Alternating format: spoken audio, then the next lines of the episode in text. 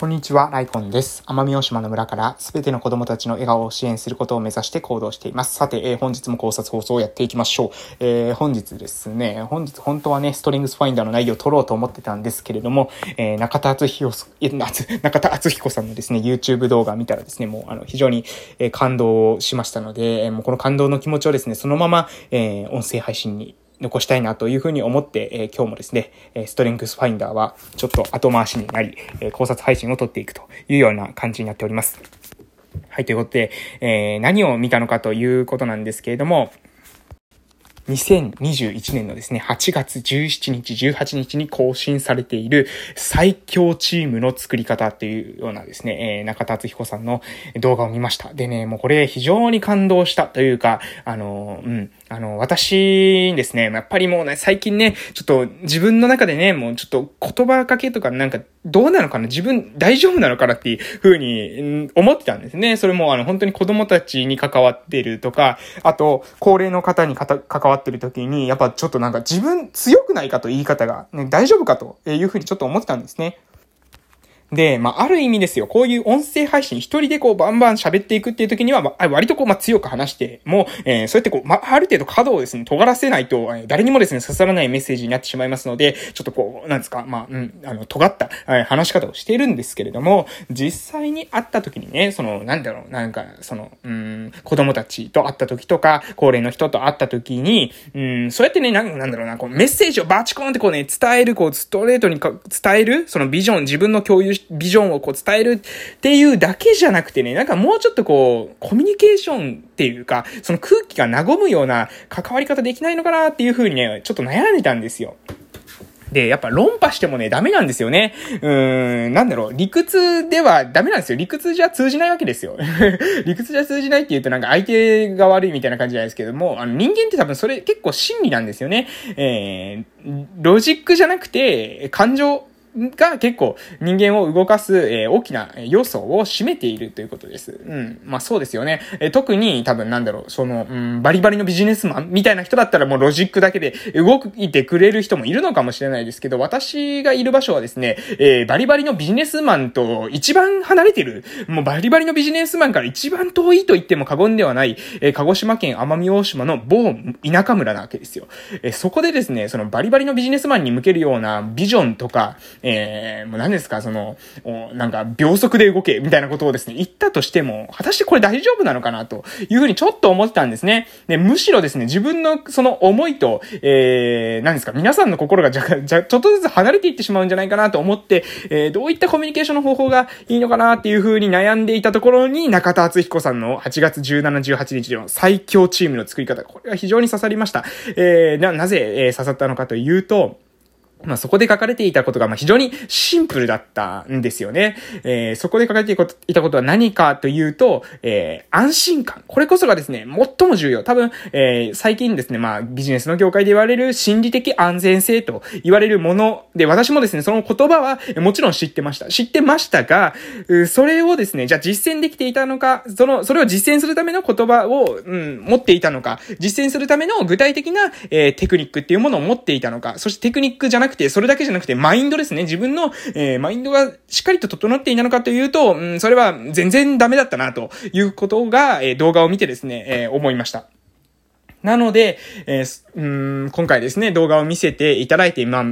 画を見てね、自分のその子供たちに対する関わり方、高齢者とか対する関わり方の中で、やはり、ここにいていいんだ。最後に中田さんも言ってますけども、あなたここにいていいんですよというようなメッセージが送れるような言葉かけっていうものをしっかりとね、意識していけたら、もっとですね、私のそのやりたいこと、ビ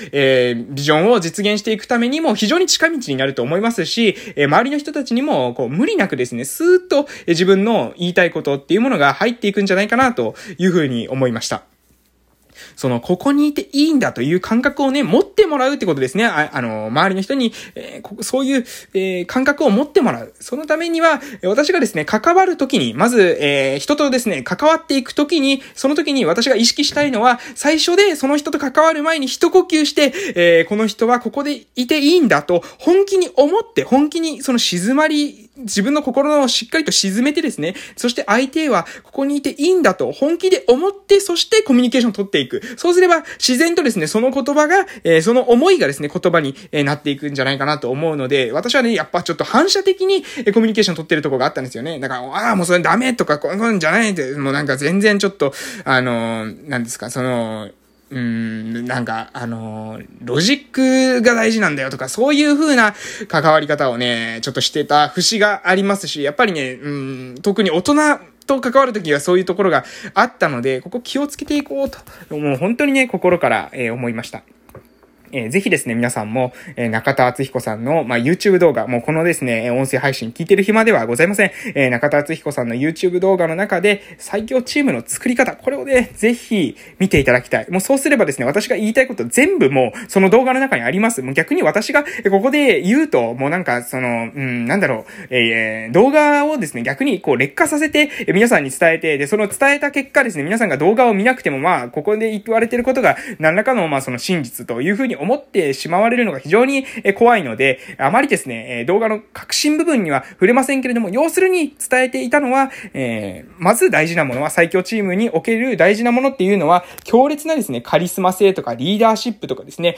未来を見通したビジョンとか、そういったリーダーの圧倒的なスキルなのではなくて、チームとしてですね、動く際には、そのチームを和ませていく力、そしてチームに、ここにいていいんだ、あなたはこのチームの大切な一人なんだということを思ってもらう。これが非常に重要だということが書かれたんですね。で、その中で書かれたというか、そう中田さんが言ってたんですね。で、それは私はですね、もう本当に私のこの村にこそですね、当てはまるものだと思います。その村っていうのは、やはりですね、より好みできないわけですよね。この人はダメだとか、この人じゃなくてこの人がいいとかですね、そういったことはできないわけです。今、村の中にいる人たちで、良くも悪くもですね、この村のメンバーが全員チームになって立ち向かっていかなければ、村は滅びるわけです。滅びるわけですとか言ったら、それもどうなのかなと思いますけど、多分、もう、数字的にね、また数字出しちゃうんですけれども、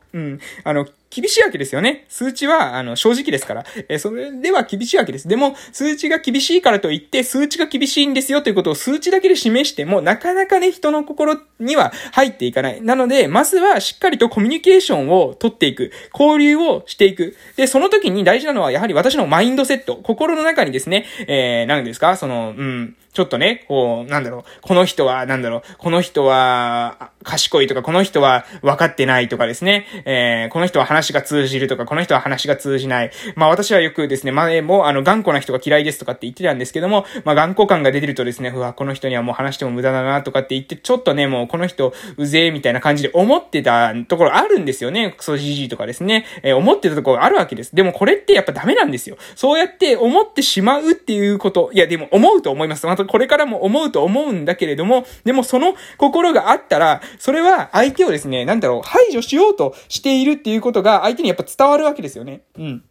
そう、あなたの意見なんて聞いてませんよというのが相手に伝わるわけです。私の意見が正しい。あなたの意見は間違っているというようなメッセージが伝わった瞬間に相手っていうのはね、もう私が、話していることなんてもう耳をね、開いてくれないわけなので、そうじゃなくて、その人もいていいんだと。その人がいてもいい、存在してもいい。これですね、私思ってたんですよ。思ってたんだけれども、でも、思えてなかった。だと思う。中田さんの動画を見た後にはそう思う。今までの私というのはまだ思えてなかった。そして、これからも多分、すぐは思えないと思います。なんだこいつとかですね、うぜえなとか、思うと思います。この野郎とか。思うと思うんだけれども、その時にも、何度もですね、自分の心を、この人はここにいていいんだっていう言葉を唱え続ける。この唱え続けることによって、その人と交流していく。ね、その交流していくときに、無理に全部合わせる必要はないと思いますよ。でも、相手をですね、排除しようとしたり、邪魔にしたりですね、無限に扱ったりするっていうことは、非常に、それは、チームを作っていく上では、難しい。なんていうのかな、何が伝わってますかね。ごめんなさいね、ちょっと、話がごちゃごちゃになりますけれども、中澤さんの、YouTube 動画の中でも、攻撃的な発言をする人とかですね、怠惰な発言をする人、怠け者ですね。怠け者の人。そして、あとは、愚痴とかですね、不満とか、そういったネガティブなことを言う人。なので、攻撃的、そして怠け者、そしてネガティブっていうか、愚痴とか不満とかばっかり言う人。こういった人っていうのは、チームを組む上で、入れてはならないと。排除しなくてはならないというか、近くに置いてはいけない、チームに入れてはいけないっていう風に言われてるんですけれども、そういう人たちは、いるんですね。ただ、その人たちを、チーム内には入れないにしても、でも、その人たちを圧倒的に攻撃してたら結局私も一緒ですよね。チーム内に入れないからといって、攻撃私がしまくってたら、何ですか、私も攻撃的な人になっちゃうわけじゃないですか。とか、ああいうやつがいるとどうにもならないよねとかって愚痴ってたら結局私が愚痴とか不満とかいうやつになってるわけですよね。なので、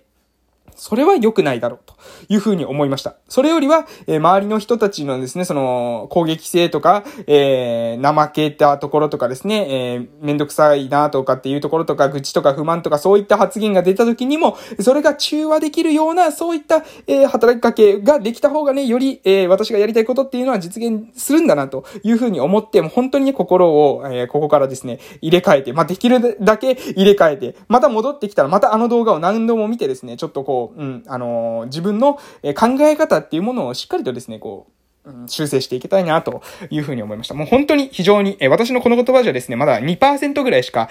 動画っての良さって伝わってないと思いますので、ぜひですね、中田さんの YouTube 動画ですね、中田敦彦さんの YouTube 動画、最強のチームの作り方、ぜひ見てくださいということで、本当にもう今日は、それを見てくれると、もう、本当に、嬉しいですし、皆さんの人生にもですね、きっと、役に立つと思いますので、ぜひぜひ、よろしくお願いいたします。ということで、今日はこの辺で終わっていきたいと思います。ライコンラジオでは朝と夕に1日2回配信してますので、こういった私の感動したこととかですね、学び考えたことも配信ぼちぼちしていきますので、また聞きに来てくださる方はですね、クリップしてお待ちくださいということで、またお会いしましょう。それでは、本日も良い夜をお過ごしください。失礼しました。